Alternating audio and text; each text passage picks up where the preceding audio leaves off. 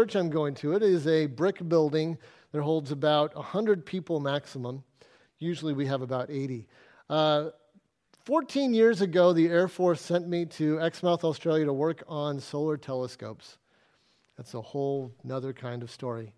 And I got to Exmouth, and Exmouth has about 3,000 people. And we're going to show you a little bit later how remote it is. It is extremely remote. Uh, Exmouth uh, has never been able to hold a permanent pastor. The primary reason is money.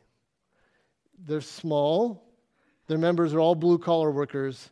It's really expensive to live there, and no one really wants to live there because it's hot and really hot and hot. Uh, in the wintertime, it gets down to 15, 20 degrees Celsius. In the summertime, we get up to 48. It just so happens that I grew up in Arizona in the middle of a desert, and so did my wife. And so we have the capacity to handle heat beyond that of normal mortal men. So, um, so I preached there for a couple years. I went to Bible college before I went in the military. Uh, I, I had preached before on an interim basis, and, and I was there, and they needed somebody, and I, I preached there. And we had a fantastic relationship. And that relationship has continued for a very long time. And we, a plan began to develop. And the plan was someday I'm going to get to leave the military with a pension. And because of the way the military is structured, I get to be relatively young when that happens. I will not be an old, old man when I have a pension. Can we make this work financially if I come back with a pension? Can, can that break the main barrier to be able to make this work?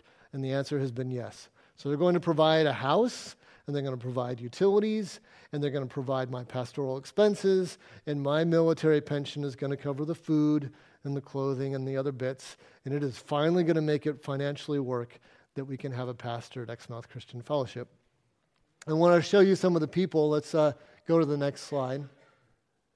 The middle one didn't come out very well. This is a um, very small construction project they did within that little brick building. They were turning part of it into a kitchen.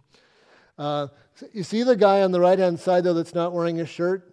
Usually they put their shirts on before they come in on Sunday morning, but it's not a guarantee. Shoes are also completely optional. And about half the church surfs before they get to church. So there's sand and whatever else and seaweed in the hair. And that's, if you can't deal with that, you can't deal with Exmouth Christian Fellowship. It's a little bit of a different congregation. Um, yeah, go ahead and go to the next slide.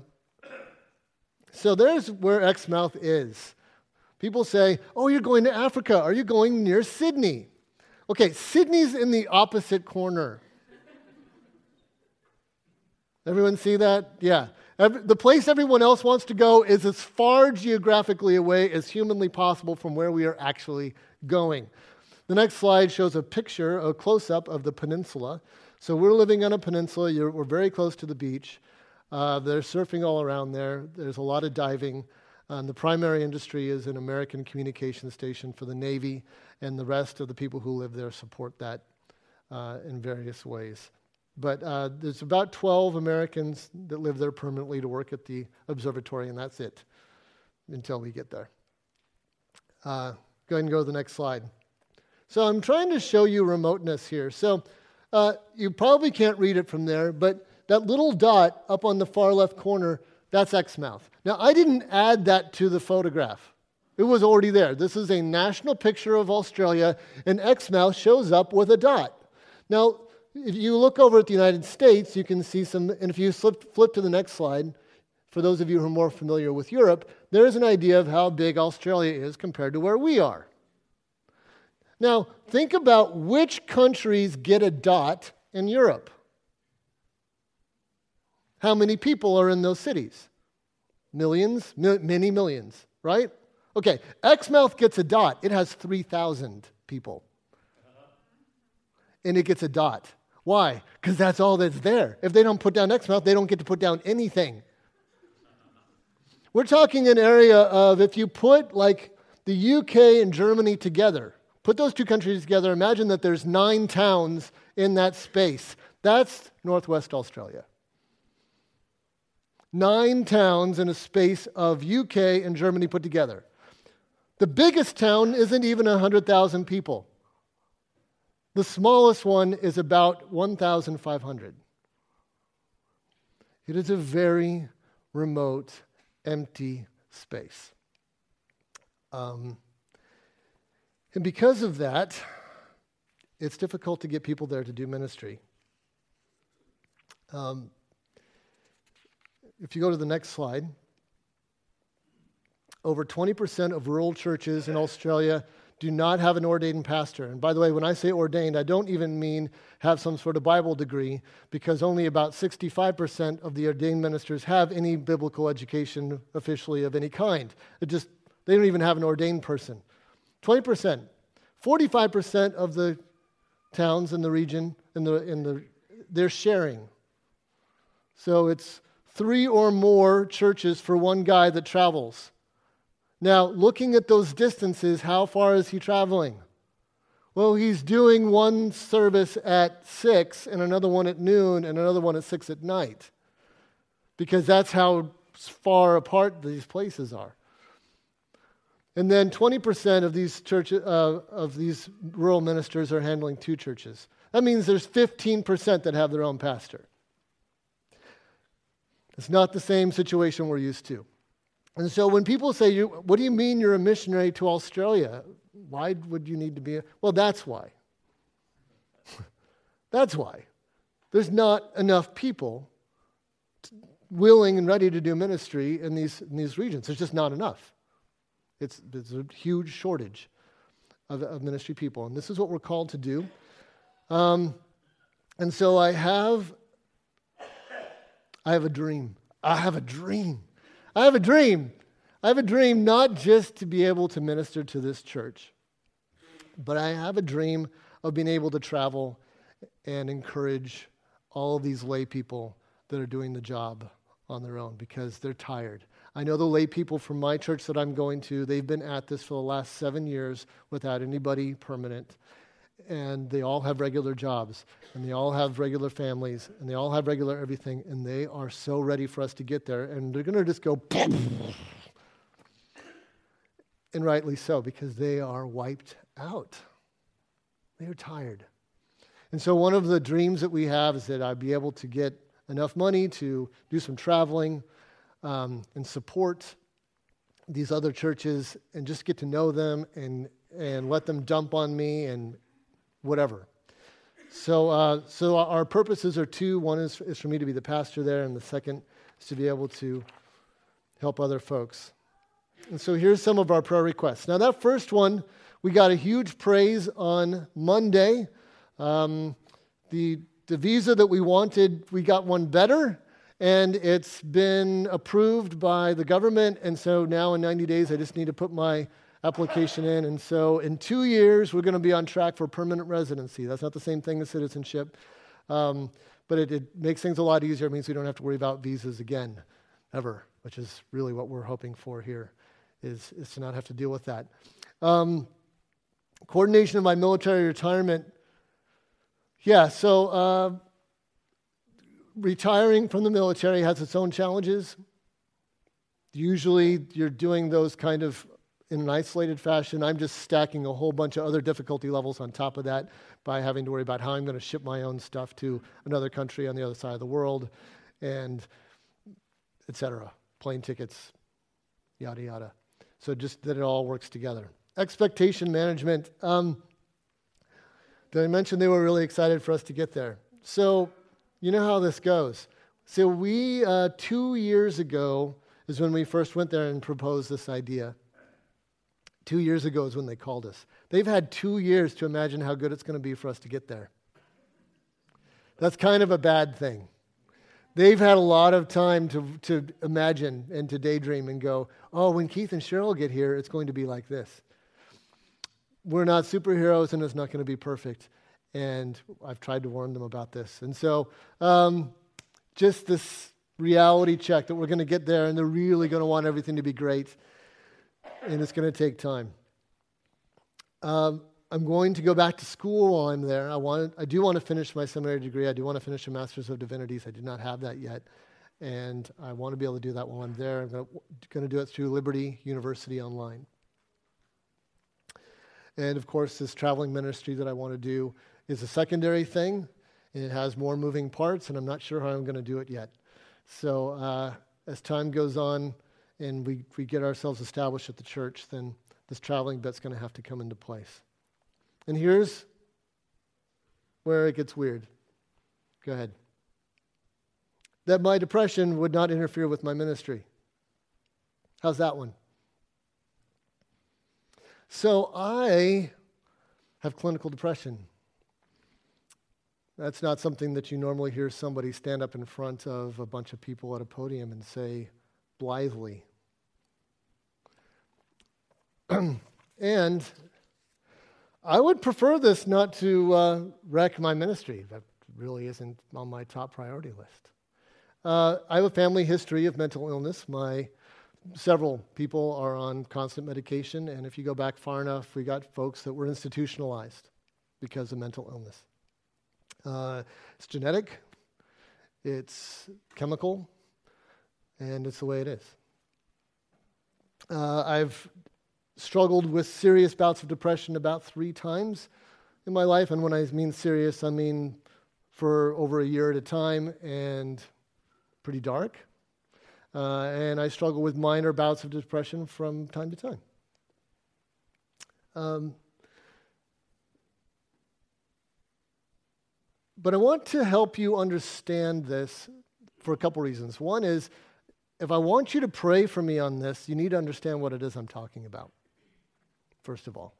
Second of all, it's not something we talk about as a group much, and so I feel as if there's a lot of misconceptions as to what depression is and what it isn't and how it works.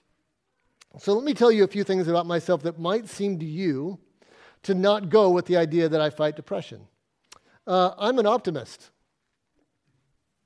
Uh, I'm not overly fearful of stuff. I don't have a long list of phobias or anxieties. Um, I'm generally content. Uh, I, I, like my family. I like my job. I like where we live. I like my church. Um, I'm hopeful for the future. I have dreams for the future. I have aspire to, to accomplish things in the future. I am excited about what we're doing next. I have interests and I have hobbies. Uh, I have a so- strong social network of friends. Um, I, over the years, have had good physical exercise very regularly, as you might imagine, being a member of the military.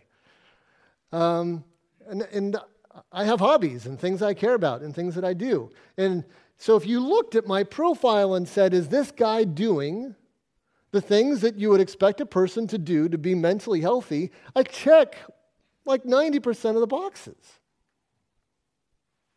Here's the problem none of that changes the internal body chemistry that gets screwed up, that causes the problem. What I experience isn't due to the fact that I have a bunch of bad mental habits. What I experience is because the chemicals in my body get messed up and I have to deal with that. So, what does that feel like when it happens to me? Look, depression for me isn't sadness, which is what a lot of people think it is. Depression is more like numbness. It's like somebody took all my emotions and took the, the dial and went down to zero. It's hard to feel excited. It's hard to be energetic about getting up in the morning. It's hard to muster the energy to accomplish a task. It's also hard to be sad. It's hard to be angry. It's hard to care about the outcome of a decision. It's hard because all of the emotional energy that is typical for a person accomplishing other of these things has been turned way down. That's what I experience. That's what I have to fight. That's what I have to deal with. Um, so those are the emotional bits. It also has some cognitive effects. One is my memory goes to crap I use that word crap again. Did that a couple times ago. My memory goes bad.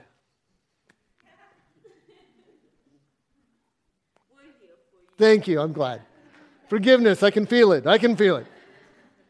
My memory gets really bad. I don't have the best memory already, but it really, really gets bad if, I'm in, if I have bad depression going on. I mean, it's horrible.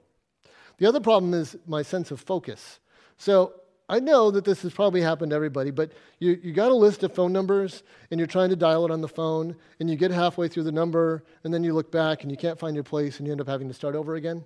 I don't know if that's ever happened to you.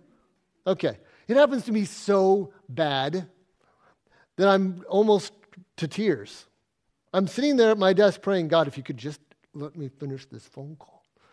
Because I can't remember the number long enough to get it over here. And then when I look back, all the numbers jumble up again, and I can't find the one that I was working on. And it's, it's stupid. It's the simplest task, and yet my ability to focus and see what's going on and move it is gone. So there are cognitive effects that happen to me when this chemical balance really gets whacked out. And then this leads to social and spiritual effects. Almost every person I've ever known that suffered from some sort of mental illness, see, I just used that word mental illness. I have a mental illness. Almost every person I've ever talked to, their mental illness has eventually led to guilt. Why? Because it's eventually going to affect your behavior. It's eventually going to affect what you do. And we feel guilty when we don't perform to standard. We feel guilty when we let people down. We feel guilty when I said I would do this and then it doesn't end up happening. When we break our promises. And guilt affects us spiritually. Um, and socially because it makes us feel awkward. See, I'd, I, I loved seeing you before, but I really messed something up over the last week, and I know it was my fault. I know it was my fault. It wasn't you, it was me. And now I don't want to see you. Why? Because I let you down. I know I let you down. And so, whereas two weeks ago I would have been happy, happy to see you, now I'm avoiding you. Why? Because I know I let you down. And I hate it. And so, what starts out as an emotional problem becomes a cognitive problem, and the cognitive problem becomes a behavior that you do, and, and those behaviors don't improve your life.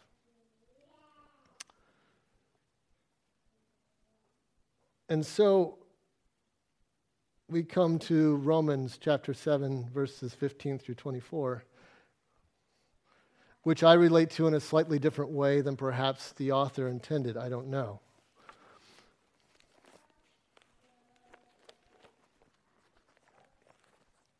The context, of course, of Romans when Paul is talking, Paul, the book of Romans is a very theological book. Paul has been talking about the law going back and forth for most of the book.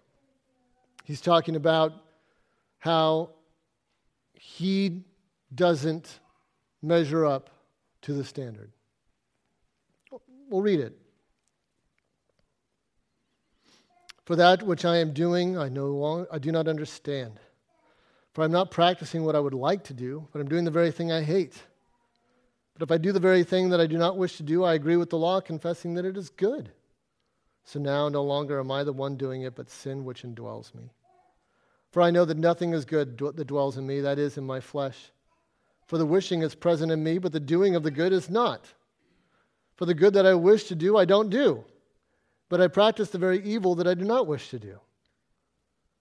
But if I am doing the very thing I do not wish, I am no longer the one doing it, but sin which dwells in me. I find then the principle that evil is present in me, the one who wishes to do good.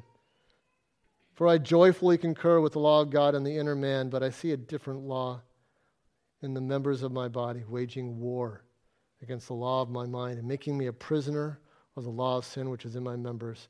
Wretched man that I am, who will set me free from the body of this death? Thanks be to God through Jesus Christ our Lord. So then, on the one hand, I myself with my mind am serving the law of God, but on the other, with my flesh, the law of sin. I can tell you that when I read this passage, I relate to it in a slightly different way. I feel very much that there is this thing in me that I do not like. And while I would not say that having depression is a sin, depression is an outcome of the fact that we live in a fallen, sinful world. It is part of the curse, it is part of sin. Whether or not, I, am not going to take blame for having depression. And yet, it is in the realm of what is sin? What is the effects of sin on the world? And so, this sin that lives in me, this brokenness, this wrongness, feels like an alien. And I hate it.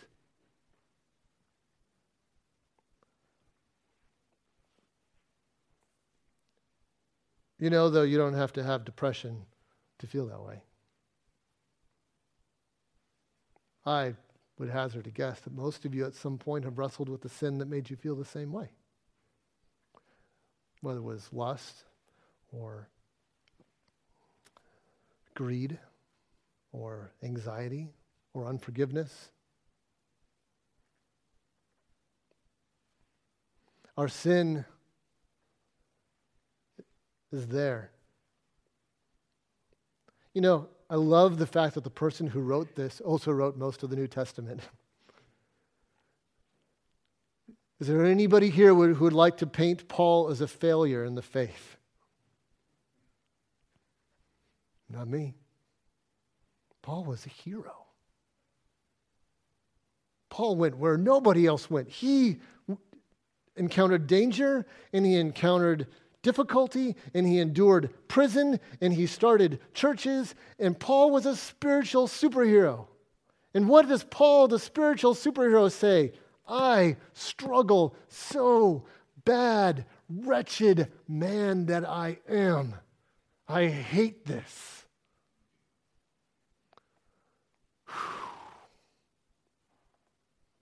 That is awesome.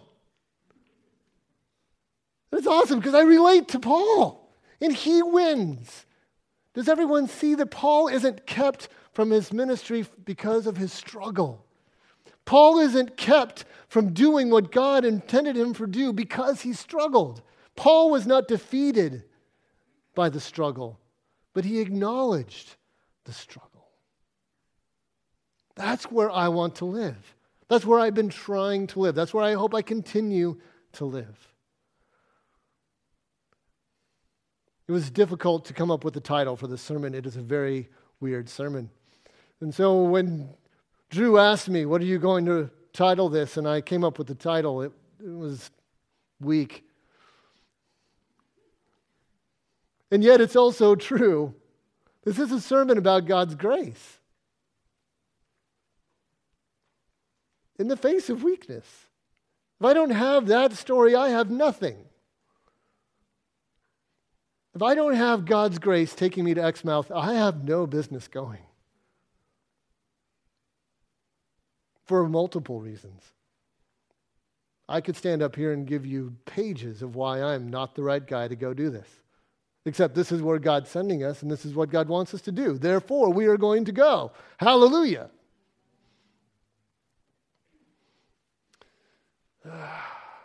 Struggling with the mental illness has affected the way I heard Drew's sermons for the last month. So, Drew has preached on things like choosing joy. Look, it's tough to choose joy when you feel guilty. That's hard. When you say, but Drew, how am I going to choose guilt, joy when it's my fault? When things aren't the way they're supposed to be and it's my fault? How do I choose joy when I'm still feeling that? It's hard. It's hard.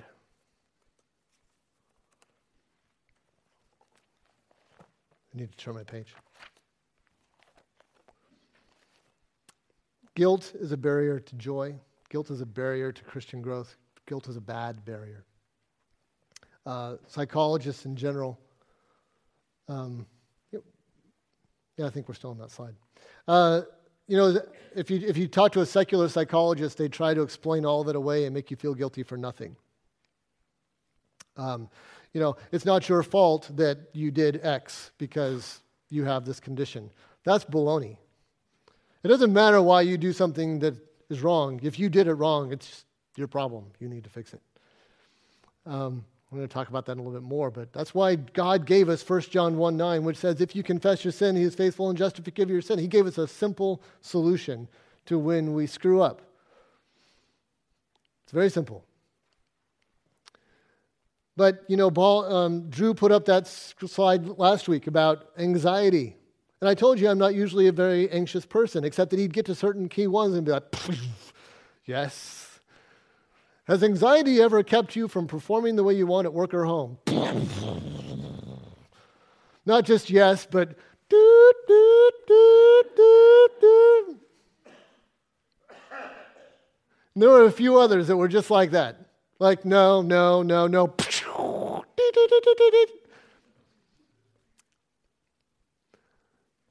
Anxiety is terrible. And, you, and we are commanded to be anxious for nothing. And when I allow what I'm going through to cause me to be anxious, it's still sin. I still have to deal with it. I know why, but knowing why doesn't mean I don't have to deal with where I'm at.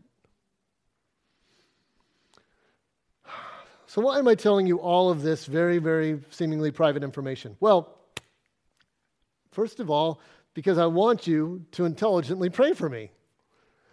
And this is complicated. And how are you going to pray for me intelligently if you don't understand what it is I'm facing as a special barrier to being successful when I go to Exmouth? If I don't be pretty transparent. So here I am. But I'm going to take a few moments now to do something else. It's not very often that somebody stands in front of you and says, I have a mental illness and I'm willing to talk about it. That's not very common. And so, since I'm here, I'm going to talk to both, maybe you're in this room and you struggle too, but you don't tell anybody. And maybe it's not exactly the same thing I struggle with. I have some encouragement I want to give you, some thoughts from somebody who's there. I'm not going to say who's been there, I'm going to say someone who is there. I'm also going to talk with you about what can you do for the people in your life that are struggling with some kind of mental illness? What do you do? How do you handle them? How do you be an encouragement? How do you be part of what's right in their life instead of what's wrong in their life? So we're going to calculate those two things, and then we're going to be done. Okay? All right. We're together. All right, so we're going to move on. Advice for those who struggle. First of all, just like I said with 1 John 1 9, you've got to remove the guilt barrier. If you have done wrong, you've got to clear that. But you might get some help with, with, from someone else helping to divide your problem from your mistakes. Because it's really easy to let all that f- lump together. Remember when I said I don't take responsibility for the fact that I suffer from chemical depression, right? But I do take responsibility for the stupid stuff I do while I'm under the influence of that. I have to separate the two. Because if I start feeling guilty for having depression, I'm sunk because I always have depression. So, right? So uh, then I'm guilty all the time. That's bad. That's, that's like self destruct mode right there. If I can't get away from feeling guilty about the problem, I'm going to feel guilty permanently. So have people in your life help you separate things that you've messed up at that you need to apologize, fix, whatever, and the problem. Because the thing that's wrong, you can, you can, you can, you can confess this. Look, I gave a really simple verse on this, and, and not much, because when you're struggling with the complexities of a mental illness, the last thing you need is a complex set of instructions. You need something simple to implement. Here it is. When you have messed up, confess it, get on with it. Get over it. Confess it, move on, get over it, be done.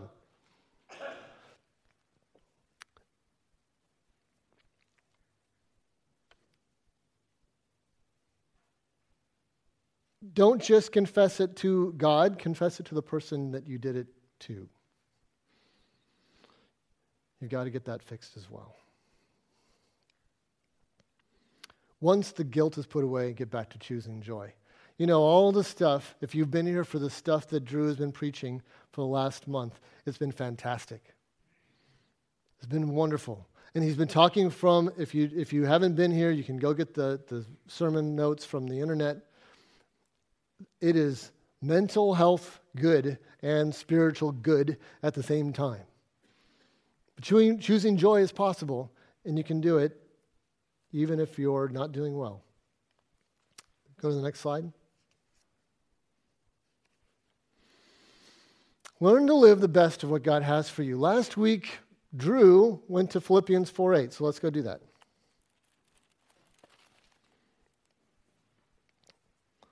I'm not going to repreach Drew's entire sermon, but this is a fantastic verse for a person who's struggling with depression or manic, manic depressive or whatever they're struggling with. Philippians 4 8. Finally, brethren, whatever is true, whatever is honorable, whatever is right, whatever is pure, whatever is lovely, whatever is a good repute, if there is any excellence, if there is anything worthy of praise, let your mind dwell on these things. Look, the worst thing you can do if you're suffering with depression is to think about your depression all day. Your depression doesn't fit in this category. Does, I don't see where depression is honorable, true, pure, lovely. It's certainly not lovely. It doesn't have good repute. It's not excellent. It's not worthy of praise. It's not worthy of being dwelt on. Neither are your mistakes from last week. See, that's the other thing that happens when you're struggling with a mental deal is you start playing over and over again the stupid stuff. It's not worthy. Your sin isn't worthy. Your mistakes are not true and honorable and right and pure and lovely. You are supposed to forget your sin just like God did. God forgot it. Why? He doesn't dwell on that stuff. He's moving on. You need to also. Get your head off of that stuff and back onto where you're supposed to go next. And I think that's the last point, though, that I want to really bring home on this side. Some of you might be thinking, okay, Keith, you tell us that you struggle with anxiety and depression, but you're standing up there doing one of the things that most of us found, find to be the most anxious thing you could possibly do. And you're standing there doing it and talking about the most vulnerable thing you could possibly talk about. So, how are we supposed to even believe you that you suffer anxiety when you're able to do that? Let me give you an answer to that question. This is what God has gifted me to do. If you would like an example of what God's grace and what His Holy Spirit can do in a person, I am doing it right now. If you're wondering, if you don't know God, if you're testing this thing out, if you're wondering if this stuff is true, let me tell you the Spirit of God is a powerful thing, and it is real, and it does things in people that they couldn't possibly do on their own. And here's the awesome, awesome, awesome, awesome part of this I can't be filled and motivated by the Holy Spirit and be depressed at the same time. His power completely blows it out of the water. It's gone. I love being up here. Why? I'm happy. My emotions are not suppressed right now. I'm riled, I'm riled, ready to go. Why?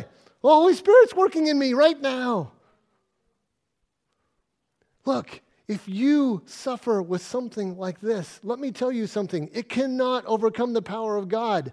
Don't ignore the calling of God in your life in hopes that you'll get this fixed first. No.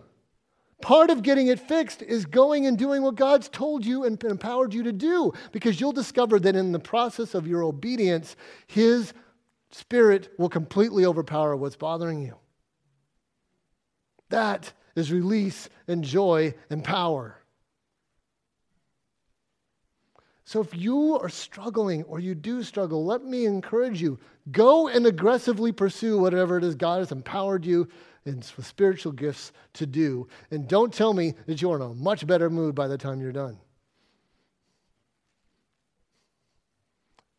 I'm in a much better mood by the time I'm done.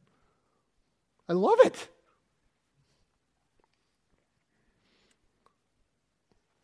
That's why I want to go do this permanently. Do you get that right? I can't imagine being any healthier than doing this all the time.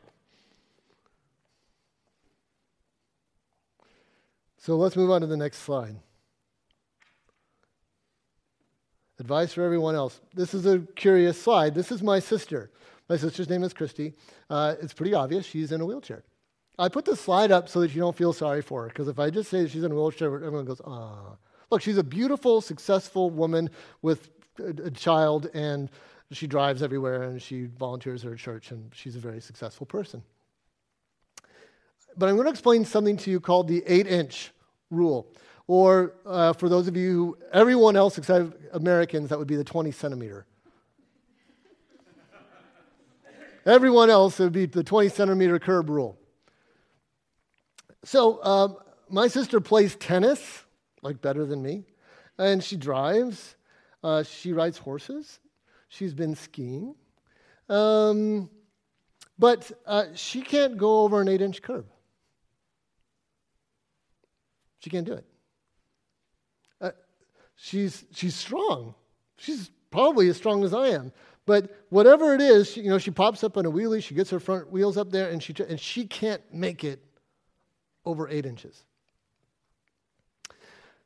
Now, if you and I were walking down the street and we encountered an eight inch curb or a 20 centimeter curb, and then and we went over it, and then 100 yards later I said, and I said, don't turn around, don't look, was that a curb or was there a wheelchair cut out? You probably wouldn't be able to remember. Why? Because that was an obstacle so easy for you that it didn't even register in your conscious mind. That was an unconscious level obstacle. Oh, it was an obstacle. But it required no thought, no, virtually no extra effort. But for my sister, if there was a eight inch curb that went for two miles, that would be a two mile wall. She couldn't get over it without help. Now, because there's a visual cue, when my sister rolls up to an eight inch curb and she can't get over it, no one goes, Well, why don't you just get over it? No one says, Why don't you try harder? No one says, well, look, it's not that hard. No one says any of those things. Why? There's a wheelchair, and you know it would be crude and crass and stupid.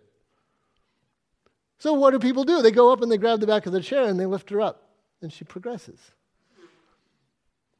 Here's the main problem that we have when we deal with people who have mental illness there's no visual cue and we don't know what their eight inch curbs are.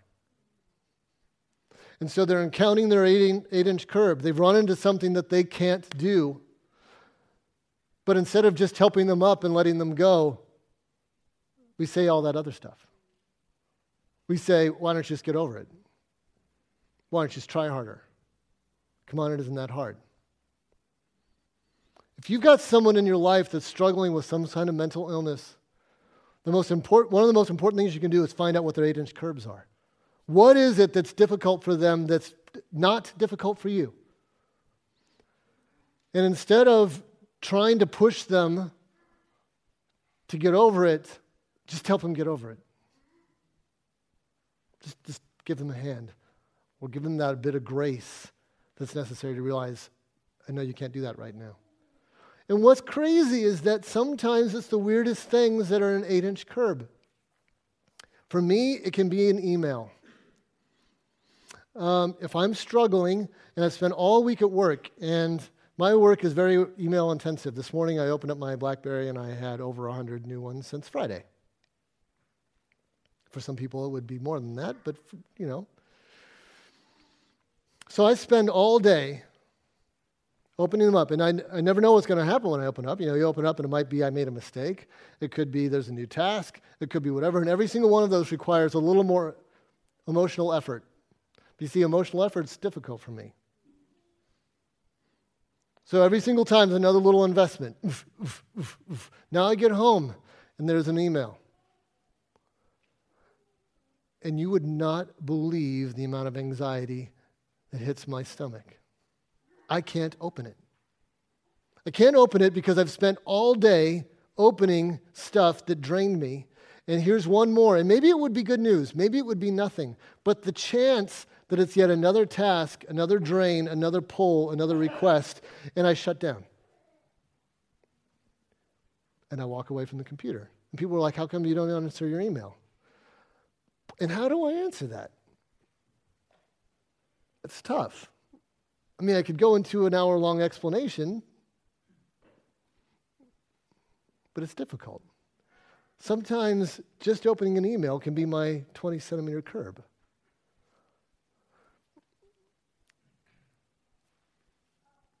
And yet, if I screw it up, if I miss a deadline, if, then I still need to apologize. I still need to make amends.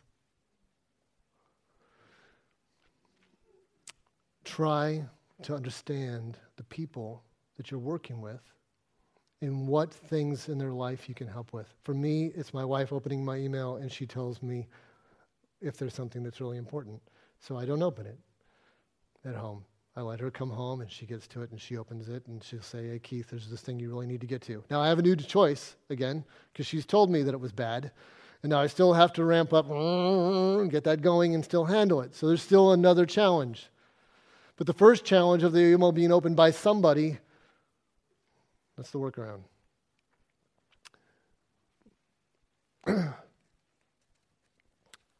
Let's go to the next slide. So that's the eight inch curb. Number two, if they have hurt you, let them know and let them fix it. Look, the, the most awkward place for me to be is for me to feel like I've messed up but you don't want to tell me because you're afraid of how I react. And so now there's this mess up in between us, and it just sits there. And then the longer it sits there, the stupider it gets, right? Don't do that. If somebody has hurt you, regardless of why they've hurt you, go confront them and tell them, hey, you hurt me, I understand that, and I forgive you, and I wanted you to know, but we're done now.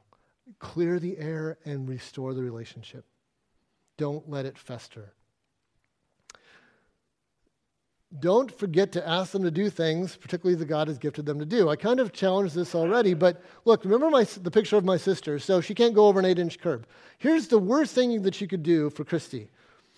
Oh, don't ask her to help with the church cleanup day. She's in a wheelchair. Well, that's not going to make her happy. Don't ask her to help um, make the stuff for the children's Christmas play. She's in a wheelchair. Look, none of that's helping her. And she can help with all of those things. But when we decide that a person's too fragile and too breakable to, to ask them to do anything, we ostracize them from everything. We pull them away from society and they become isolated alone and they end up standing all by themselves and it gets worse. They need to be involved, they need to be doing. And if they make a mistake and say they can do something that they shouldn't have said yes to, then that's on them. But ask. Don't start treating people like they're fragile and they're going to break just because you find out they have a problem.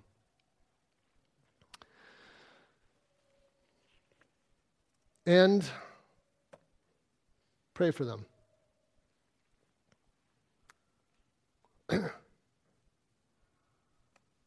you know, I've heard a lot of different things about prayer, about what it does and, and why we should do it and, and how to get God to do what you want him to do, which is really kind of a bad way to look at prayer.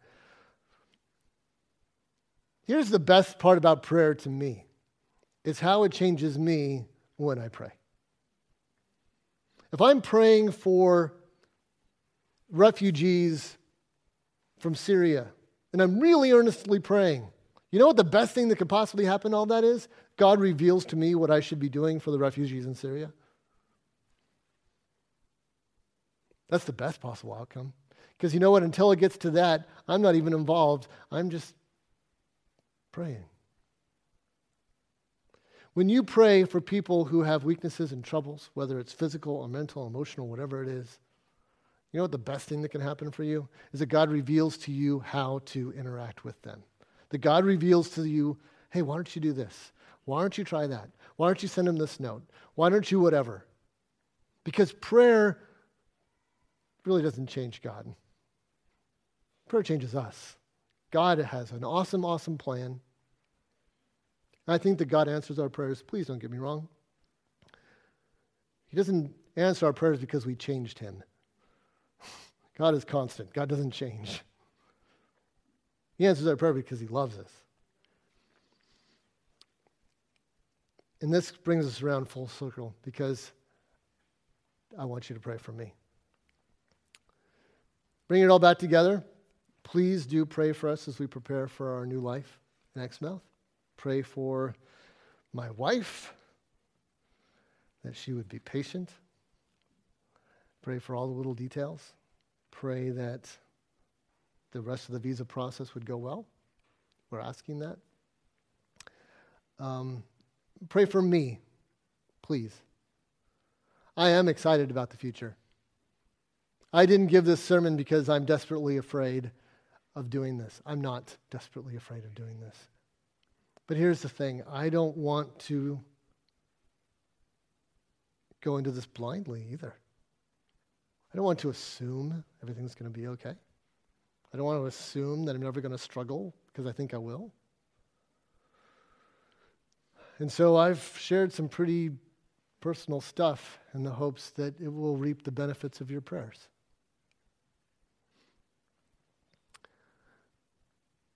If you struggle with anything, and I mean anything, it doesn't mean you're ruined. It doesn't mean that God doesn't have a plan for you. It doesn't mean that God doesn't even maybe have a huge plan for you. It means you struggle. Look, I, I didn't go six feet deep into the passage this morning. I took the top layer off. But the top layer says something really amazing. And here's what the top layer is. Paul, who was a huge hero of the faith, struggled with who he was, he struggled with what he did, he struggled with his identity.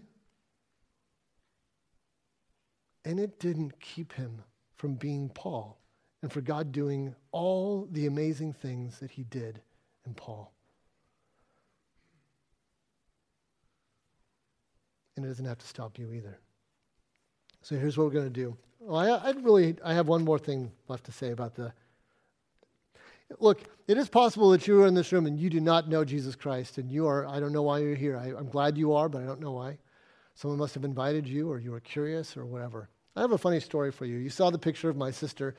Uh, early in her time as a paraplegic, we were doing stuff and learning how to shoot baskets because it's really hard to make a basketball go from a seat to a basketball hoop when you're down that low. It's crazy how hard that is. Anyway, and she goes, Man, I am so glad I'm not a quadriplegic. Those are people who can't move their arms or legs. She says, Man, I'm so glad I'm not a quadriplegic. This is way okay. I can move my arms. Life is okay. Well, as it turns out, I ended up working for a quadriplegic later in my life. And I was his driver, and I fed him at restaurants, and it was an interesting job. And, uh, you know, so we're talking one day, and he says, Keith, I'm so glad I can communicate. You know, it's the people who are deaf and blind, you know, those folks that are deaf and blind at the same time. He says, I can't imagine what it would be like for them. I am so glad I'm just a, a quadriplegic and not one of those folks. Well, as it turns out, I had a deaf foster son early in my life, and we were going to a big, massive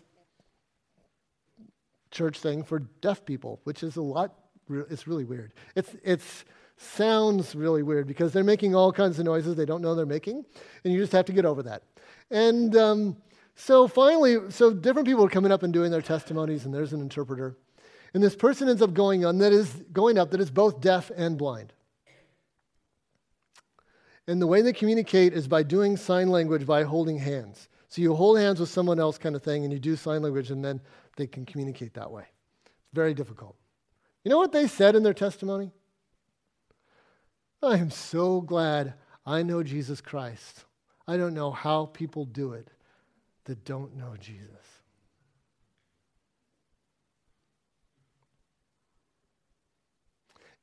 If you don't know Jesus, you don't know what you're missing.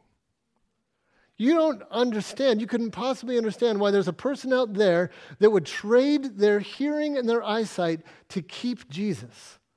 And if you can't understand that, then you are missing something so powerful and so amazing. It isn't just a philosophical choice. It isn't just a story in a book. It's not just whether or not you decide to click into a specific belief system. Knowing Jesus Christ is a life changing experience that, that is so amazingly powerful that there are people who would rather be deaf and blind than lose Jesus Christ. That's exactly the same way I feel about the fact that I have a mental illness. Do not ask me whether I would trade. Never in a million years. Jesus is much more valuable. And I will endure whatever it is he calls me to endure. I would never trade. If you want to know the Jesus that does that, then come see us over here in the prayer area afterwards, because we would really like to tell you about him. Number two, I am going to go over here with the rest of the prayer people on the side afterwards. And if you would like to pray for me, you're welcome to come pray for me. But number two, if you struggle with things that you haven't told anybody about, and you're like, wow, I think Keith might actually understand, you could come over and I would, could pray with you also. Maybe you would feel like I understood something you didn't expect people to understand. Thanks for listening. Thanks for hearing our dream. Um, I've never shared that with a group in my life.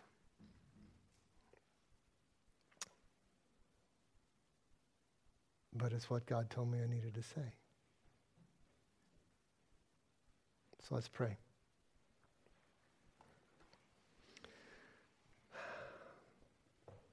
Heavenly Father, you are you are the dispenser of grace. You've had grace on me in the past through every trouble I've had, through every struggle. You've pulled me through. You've never abandoned me.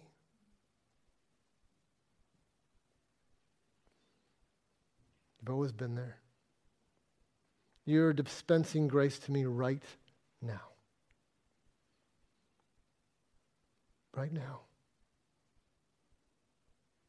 You empowered me with your Holy Spirit to give a message that you had above and beyond who I am.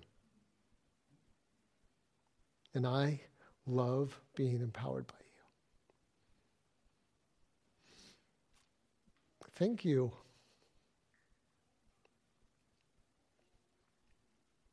What an amazing life this is. And Lord, I thank you for the grace you're giving us for our future. That there's a plan, that there's a vision, that there is hope, that there is an exciting path, and that you have prepared it just for us. And there is so much left to do for the kingdom. In Jesus' name we pray. Amen.